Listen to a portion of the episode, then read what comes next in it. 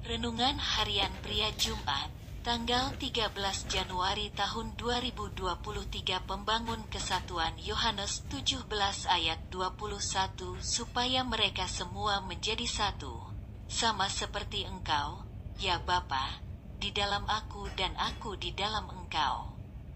Agar mereka juga di dalam kita, supaya dunia percaya bahwa engkaulah yang telah mengutus aku. Ada baiknya Anda dan saya membaca Yohanes 17 ayat 1 sampai 26 ini.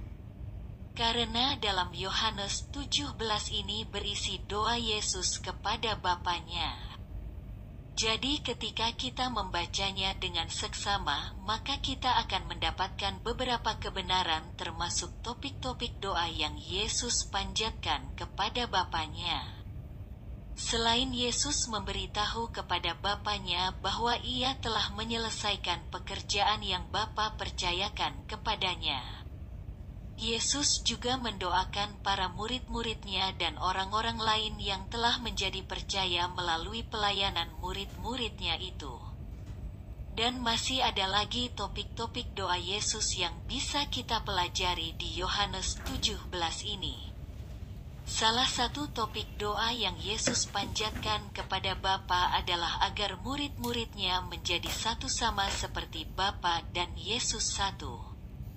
Yesus telah memberikan kemuliaan Bapa yang akan memampukan murid-muridnya menjadi satu, dan dengan murid-muridnya menjadi satu, maka itu akan membuat dunia, yaitu orang-orang yang belum percaya kepada Yesus menjadi percaya.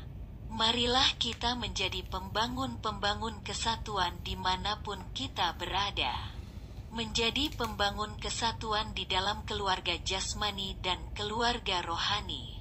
Ingat, di dalam Kristus, Anda dan saya juga sudah diberikan kemuliaan Bapa agar kita dapat membangun kesatuan. Jadilah pembangun-pembangun kesatuan dan bukan perusak kesatuan. Refleksi diri, apa yang firman Tuhan katakan kepada Anda? Bagaimana kehidupan Anda dengan firman Tuhan itu? Catat komitmen Anda terhadap firman Tuhan itu. Doakan komitmen Anda itu.